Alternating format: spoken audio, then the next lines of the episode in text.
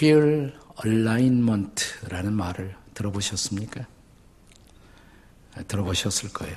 우리 자동차 바퀴 조정으로 보통 이해를 하죠.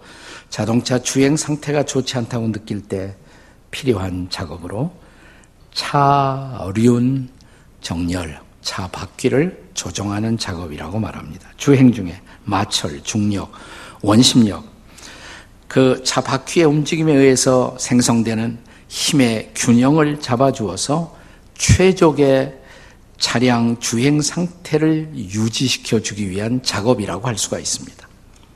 이게 잘 안 되면 어, 차량 중심이 불안해집니다. 차가 흔들릴 수가 있고 또 타이어가 쉽게 마모되기도 합니다.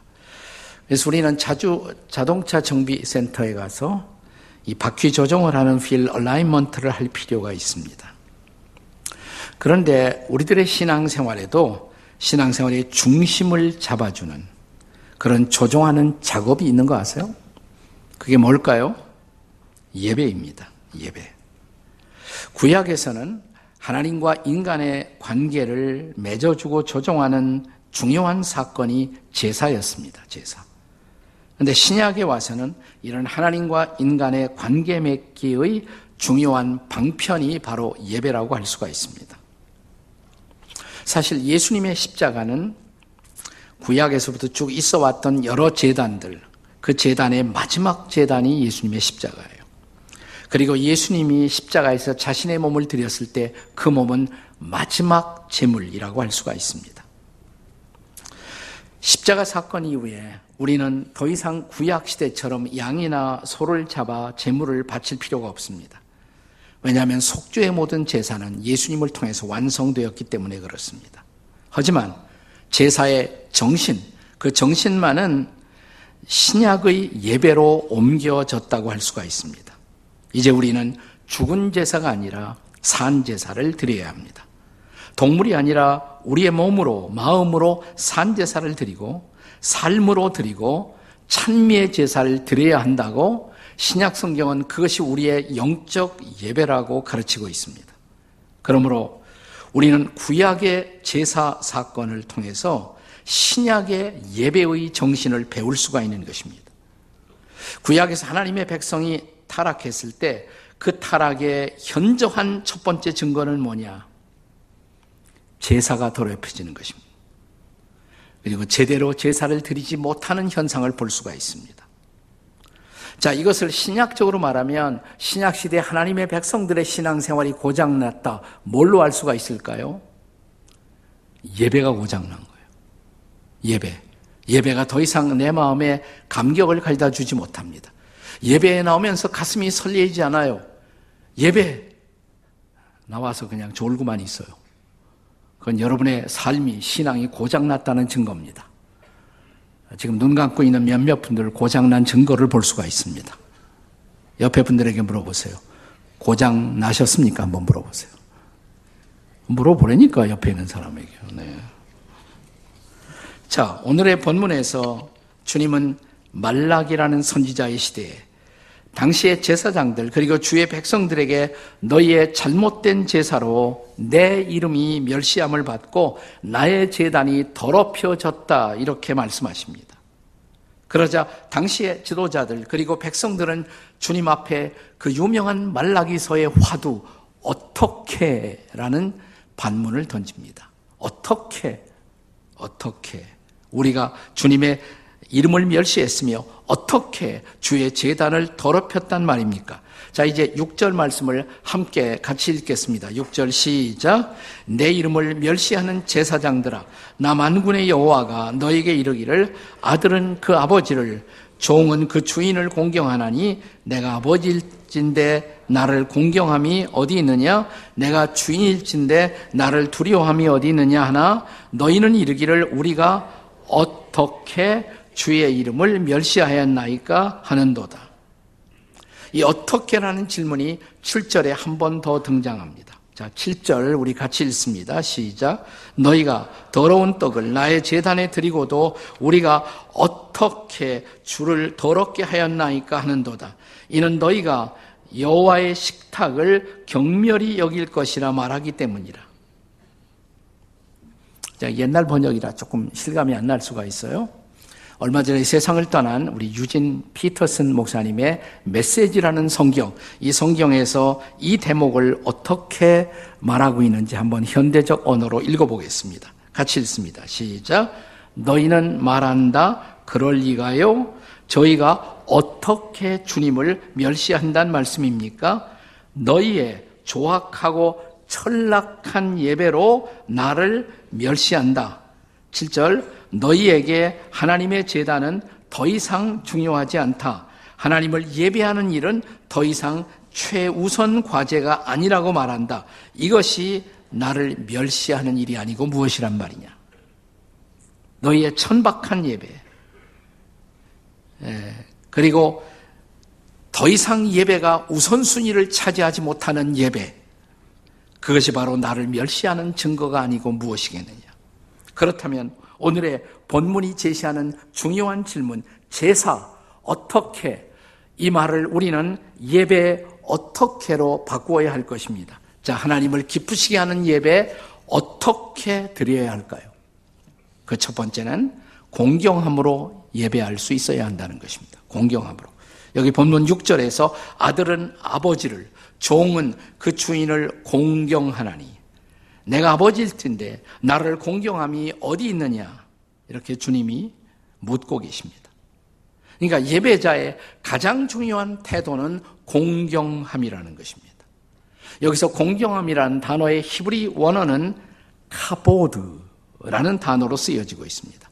이 카보드라는 단어의 본래의 뜻은 무겁다, 헤비하다, 무겁다는 뜻이에요. 자, 예배자의 태도는 우리의 예배의 대상이신 하나님의 무거운 가치, 그 가치 인식에서부터 예배는 출발하는 것입니다. 자, 예배를 영어로 말하자면 보통 월십이라고 말하죠. 월십. 자, 월십이라는 단어의 어근은 worth, W-O-R-T-H, worth, 가치란 말입니다. 가치. 자, 요한계시록 4장 11절에 보면 24장로가 보좌에 앉으신 하나님을 천국에서 경배하면서 이렇게 고백합니다. 같이 읽습니다. 시작. 우리 주 하나님이여 영광과 존귀와 권능을 받으시는 것이 합당하오니 주께서 만물을 지으신지라. 여기 합당하오니라는 단어가 나오죠. 합당하오니 그게 영어로는 worthy예요. W-O-R-T-H 가치란 말에다 Y자 붙여가고 worthy 가치 있는. 다시 말하면 하나님은 우리에게서 영광과 존귀와 권능과 찬양을 받으실 만한 가치가 있으시오니. 왜냐하면 하나님이 만물을 지으셨기 때문에. 창조자 하나님, 그 하나님의 놀랍고 무거운 가치에 대한 외경 의식이야말로 예배의 본질이라는 사실입니다. 오늘의 본문은 아들이 아버지를 존중하고 종이 주인을 존중하듯 피조물이 창조주를 존중하는 태도로 공경함이 합당하다고 말합니다. 그런데 이 공경이라는 말이 영어 성경에서는 언어라는 단어로 보통 번역되고 있어요. 네. 언어. 우리가 어떤 사람을 언어한다, 높인다, 그럴 때 언어라는 단어를 쓰죠. 근데 이 언어란 단어의 사전적 정의를 보면 영영사전에는 이 언어를 이렇게 정의하고 있습니다. To regard 혹은 to treat someone with high respect. 그러니까 누군가에 대한 최고의 존중의 예우. 이게 언어란 말의 뜻이에요. 자, 그렇다면, 그렇다면 정말 우리가 예배의 자리에 나올 때마다 그런 최고의 공경의 태도로 하나님을 우리는 예우하고 있을까요? 아니면 일주일에 한 번 그냥 종교의식을 치르기 위해서 그 의무에서 해방되기 위해서 마지못해 하품하며 나와 앉아 있는 것은 아닐까요? 정확하게 말라기 시대의 제사장들이 백성들이 그런 태도로 제사를 참여하고 있었던 것입니다. 그들에게 하나님은 이렇게 묻고 계십니다. 내가 너의 아버지고 내가 너희의 주인이라면 나를 공경함이 어디 있느냐? 들리시나요? 나를 공경함이 어디 있느냐? 나를 공경함이 어디 있느냐? 오늘도 하나님은 오늘의 예배자들에게 묻고 계십니다. 나를 공경함이 어디 있느냐? 제사 어떻게 드려야 할까요? 예배 어떻게 드려야 할까요? 그 성경적 정답이 있다면 그것은 최고의 공경으로 하나님을 예배해야 할 줄로 믿습니다. 예배 어떻게 드려야 합니까? 첫째, 공경함으로 예배를 드릴 수 있어야 한다는 것. 이제 둘째, 두 번째로는 두려움으로 예배해야 한다는 것입니다. 두려움으로. 본문 6절에서 내가 주인일진데 나를 두려워함이 어디 있느냐? 주인 대신 하나님이 말씀하십니다. 여기 우리들의 제사, 또 우리들의 예배에서 반드시 존재해야 할 중요한 태도가 두려움의 태도라는 것입니다. 그렇다고 해서 이 두려움은 무슨 형벌의 차원에서 이해되는 그런 두려움은 아닙니다. 일종의 거룩한 인격적 두려움이라고 할 수가 있습니다. 우리가 구약에서 잠언서를 읽어보시면 아, 우리가 많이 기억하는 잠언 1장 7절 같은 데 보시면 여호와를 경외하는 것이 여호와를 경외함이 지식의 근본이다. 지혜의 근본이다. 근데 여호와를 경외함이 이 말이 영어 성경에는 the fear of the Lord. the fear of the Lord. 주님에 대한 두려움. 그것이 beginning of knowledge. 지식의 시작이다. 이렇게 번역하고 있습니다. 근데 여기서 말하는 이런 두려움, 두려움이라는 것은 무슨 벌벌 떠는 그런 형벌적 두려움이 아니라 경외하는 것. 우리가 거룩한 대상을 만났을 때 거룩한 외경의 태도를 fear라고 번역한 것입니다. 이 두려움은 성도의 성화를 촉진하는 필수적 요소라고 할 수가 있습니다. 고린도후서 7장 1절의 말씀을 기억하시나요?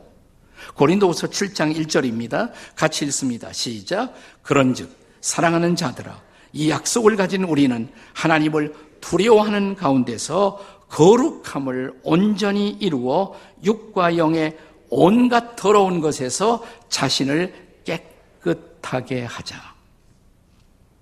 우리가 깨끗해지려면 뭐가 필요해요? 두려움이 필요하다 이 말이에요. 두려움. 바울 사도의 말씀처럼 거룩함을 이루기 위한 두려움. 이 두려움이 바로 성화의 기본 자세라고 할 수가 있습니다.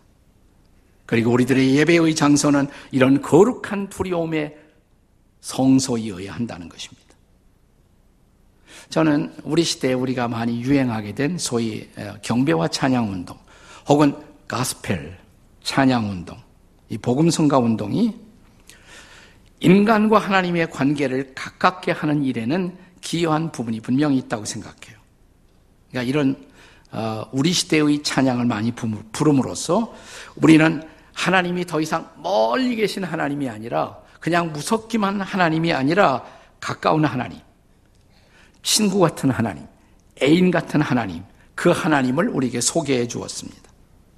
소위 intimacy with God, 하나님과의 친밀성, 이런 것들을 증진하는 일에 이 가스펠송이 많은 기여를 했다고 생각을 해요. 그러나 상대적으로 잃은 것이 있습니다. 그걸 기억하셔야 돼요. 초월적인 절대자 하나님을 향한 거룩한 두려움을 상실하는 것입니다. 그 결과 우리에게 있어서 그 하나님을 향한 인격적 외경심이 약화되지는 않았을까요? 우리는 더 이상 하나님을 두려워하지 않습니다.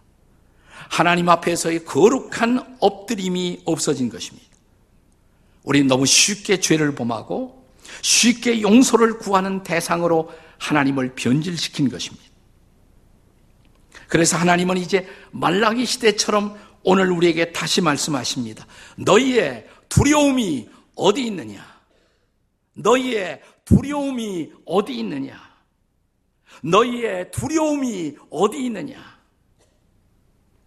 오늘날 감상적으로 변질된 예배, 이 예배가 예배의 본질을 찾기 위해서 회복되어야 할 우선순위, 거룩한 두려움인 것입니다. 거룩한 두려움.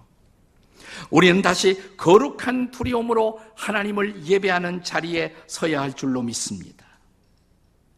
그리고 그런 거룩한 두려움으로 우리의 남은 삶을 하나님 앞에서 살 수 있어야 합니다. 이것이 바로 우리가 걸어가야 할 성화의 여정입니다. 자, 오늘 본문의 도전. 어떻게 예배를 드려요? 첫째, 공경함으로. 둘째, 두려움으로. 셋째, 온전한 제물로 예배할 수 있어야 합니다. 온전한 제물로. 본문 7절의 말씀을 다시 읽습니다. 7절. 너희가 한번 같이 읽어요. 시작. 너희가 더러운 떡을 나의 재단에 드리고도 말하기를 우리가 어떻게 주를 더럽게 하였나이까 하는도다. 이는 너희가 여호와의 식탁은 경멸이 여길 것이라 말하기 때문이라. 내가 아무거나 뭐 드리면 되는 거지 뭐. 이건 내 식탁을 경멸이 여기는 것이다. 나의 재단을 너희가 우습게 보는 것이다. 다시 말하면 우리의 제사에서 재물이 잘못되었다는 것입니다. 자, 이어지는 8절의 말씀에서 여호와의 질책의 음성을 들어보십시오. 같이 읽습니다. 시작. 만군의 여호와가 이르노라 너희가 눈먼 희생 제물을 바치는 것이 어찌 악하지 아니하며 저는 것 병든 것을 드리는 것이 어찌 악하지 아니하냐 이제 그것을 너희 총독에게 드려보라 그가 너를 기뻐하겠으며 너를 받아주겠느냐 한 나라를 치리하는 지도자들에게 너희가 이 재물을 가지고 가서 바쳐봐라 기뻐 받겠느냐 총독도 기뻐 받을 수 없는 재물을 총독과 비교될 수 없는 만군의 여호와 하나님 지존하신 하나님, 절대자이신 하나님, 창조자 하나님, 섭리자 하나님, 그 하나님 앞에 그 재물을 드리고 있다고? 자, 그렇다면 지금 이 시대를 살아가는 성도들의 구체적인 재물은 무엇일까요? 여러분 예배의 자리에 나올 때 어떤 예물을 갖고 나오십니까? 두 가지 반드시 갖고 나오셔야 돼요. 이 두 가지 안 갖고 나면 예배가 아니에요. 첫째, 헌물, 헌금. 두 번째, 헌금하는 마음. 이 두 가지 갖고 나오셔야 합니다. 자, 그런데 우리의 예물은, 우리의 재물은 온전한 것일까요? 하나님 보시기. 하나님 보시기. 한국 교회 초기 역사의 시대, 지금으로부터 100년 전, 110년 전, 그때만 해도, 아니, 한 50년 전만 해도 그랬을 거예요. 우리 선배들은 주일 예배를 토요일부터 준비해요. 주일 예배를 토요일부터 준비합니다. 그리고 주일 헌금을 토요일부터 미리 준비합니다. 그리고 자녀들을 데려놓고 함께 대화하면서 준비합니다. 너 헌금 얼마를 드리려고 생각하고 있니?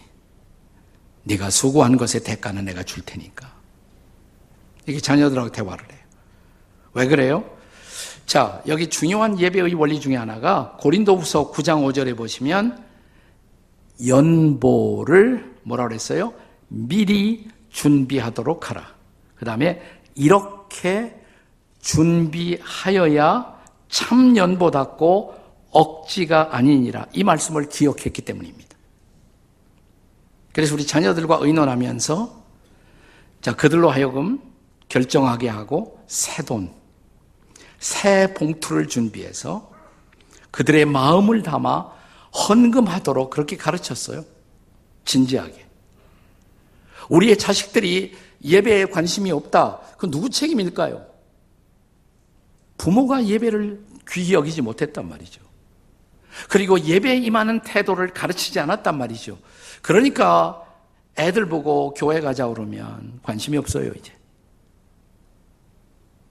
누구 책임이에요? 우리 부모들 책임 아닌가요? 우리가 고린도후서 8장에 보시면 마케도니아 지역의 교회들이 보여준 헌금의 모본이 있습니다. 세 구절만 보겠습니다. 3절. 한번 같이 읽어요. 시작. 내가 증언하노니 그들이 힘대로 할 뿐 아니라 힘에 지나도록 자원하여 희생적 헌금을 드렸다 이 말이에요. 자원해서. 손해 보지 않을 만큼 적당히 이렇게 던져 놓은 것이 아니란 말이죠. 5절 이제 5절 읽어요. 시작. 우리가 바라던 것뿐 아니라 그들이 먼저 자신을 죽게 드리고 헌금 드리기 앞서서 자신을 먼저 드리고 헌금 속에 내가 있어야 돼요. 나를 드리는 거예요. 나 자신을 드리는 것이에요. 그리고 8절입니다. 같이 읽습니다. 8절 시작. 내가 명령으로 하는 말이 아니요. 오직 다른 이들의 간절함을 가지고 너희의 사랑의 진실함을 증명하고자 함이로라. 우리들의 연보는 헌금은 하나님을 향한 우리 주님을 향한 사랑의 진실함을 증명하고 있습니까? 그렇다면 우리는 오늘 진실로 마음과 힘을 다하여 자신을 죽게 드리는 심정으로 그리고 죽게 대한 우리의 사랑의 진실함을 증명하고자 하는 마음으로 예물을 준비하여 주님 앞에 드리고 있을까요? 아니면 말라기 시대의 주의 백성들처럼 상처나고 병든 재물, 즉흥적이고 성의 없는 푼돈, 우리 오락에 쓸거다 쓰고 남아있는 더럽혀진 푼돈을 예물이라고 드리는 거 아니에요?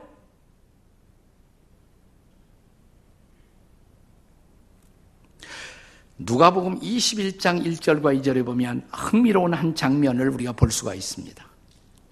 예루살렘 성전에 는 들어가기 전에 거기에 헌금함이 있어요. 우리 교회는 그 전통을 따라 헌금 시간을 따로 갖지 않고 헌금함을 항상 갖다 놓고 있습니다. 그런데 그 연보교회 헌금함 앞에 어느 날 예수님이 앉아서 헌금 드리는 사람들을 보고 계셨어요. 자, 그 장면을 성경에서 그대로 읽어보겠습니다. 누가복음 21장 1절 2절 다 같이 시작. 예수께서 눈을 들어 부자들이 헌금함에 헌금 넣는 것을 보시고 또 2절 또 어떤 가난한 과부가 두 랩돈 넣는 것을 보시고 네. 부자가 헌금해요. 주님이 보셨어요. 그 위에 가난한 과부가 와서 아마 주변을 살폈을 거예요. 그리고 랩돈, 가장 가치가 낮은 것. 그 랩돈은 이 헌금이 딱 떨어지면 그 헌금함에서 소리가 나요. 본인은 창피했을 거예요. 하지만 과부에게 그 랩돈은 자신의 전부였습니다. 그것을 놓치지 않고 주님은 보고 계셨습니다. 여기서 보시고라는 말은 의도를 가지고 주목하다. 이런 뜻이에요. 자, 그 예수님이 오늘날 우리가 헌금함에 헌금 넣는 모습을 때때로 주목하시지 않겠습니까? 그 생각하면서 헌금함에다 헌금하세요. 주님이 보시기에 나는 부끄러움이 없을까? 내 모습을 보시면서 주님은 혹시 우리에게 이렇게 질책하지 않으실까요? 나를 공경함이 어디 있느냐? 나를 두려워함이 어디 있느냐? 나를 사랑함이 어디 있느냐? 나에게 감사함이 어디 있느냐?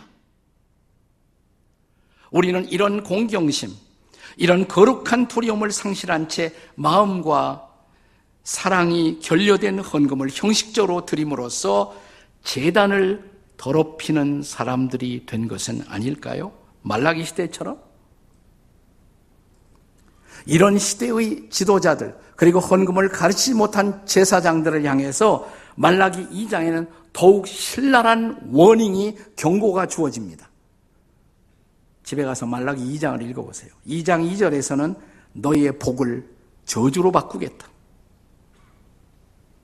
내가 더 이상 용납할 수 없다. 복을 저주로 바꾸겠다. 2장 3절에 보면 읽기가 거북한 말씀이 기록되어 있어요. 2장 3절에 너희 얼굴에 똥칠을 하겠다 내가.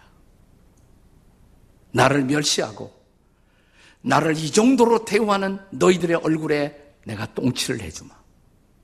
2장 3절 보세요. 그게 나오나 안 나오나 거기. 2장 8절을 보시면 말라기 2장 8절에 자 이렇게 제대로 백성을 가르치 못한 지도자들 그래서 옳은 길을 떠나 많은 백성들이 율법을 거스르게 된 그 책임을 묻겠다고 말씀하십니다. 제가 헌금을 제대로 가르치지 않는다면 저는 영적 지도자의 자격이 없어요. 여러분을 저주받게 만드는 것을. 제대로 배워야죠. 그리고 이 제사의 완결은 무엇인가? 제사의 절정은 제사 드리고 하나님께 드렸던 공경의 마음, 사랑의 마음, 그 외경의 마음을 가지고 그 하나님을 섬기기 위해서 그 자리를 떠날 수가 있느냐. 이것이 제사의 결정이에요. 결론이에요, 그것이. 신약적으로 말하면 여기서 드리는 예배로 끝나는 것이 아니에요. 여기서 하나님을 찬양하고 높이고 그 다음에 우리가 예배를 떠나는 순간 이제는 몸으로 산 제사를 드리기 위해서 몸으로 하나님이 기뻐하시는 삶을 드리기 위해서 나가는 순간 우리의 한 걸음 한 걸음, 우리의 존재, 우리의 몸, 우리의 삶의 실존이 바로 예배라는 사실이에요. 그것을 바울이 로마서 12장 우리가 잘 아는 1절에서 어떻게 말합니까? 다 같이 읽습니다. 너희 몸을, 다 같이 시작. 너희 몸을 하나님이 기뻐하시는 거룩한 산 제물로 드리라. 이는 너희가 드릴 영적 예배니라. 아멘. 이런 영적 예배의 회복, 이것이 바로 이 시대 하나님의 백성들을 향한 변화없는 하나님의 기대임을 믿으십니까, 여러분? 그렇다면 이런 예배를 결단하시겠습니까? 이런 삶을 결단하시겠습니까? 그리고 내 삶으로 하나님 앞에 제물을 드리는 거룩한 제사, 거룩한 예배를 소원하시나요? 어떻게 제사해야 하나요? 어떻게 예배해야 하나요? 결론을 맺습니다. 하나님을 향한 최고 최대의 공경심, 그의 거룩한 임재를 두려워함으로 그리고 온전한 예물로 곧 우리의 온전한 삶으로 그 하나님을 예배하기 위해서 나를 드리고 그리고 삶의 현장으로 나아가시겠습니까? 어떻게 제사하고 계십니까? 어떻게 예배하고 계십니까? 여러분은 예배자로서 어떤 삶을 최근에 살아오고 계십니까? 이제는 여러분이 하나님 앞에 예배를 받으시는 하나님 앞에 대답하실 차례입니다. 당신은 어떤 예배자이신가요? 기도하시겠습니다.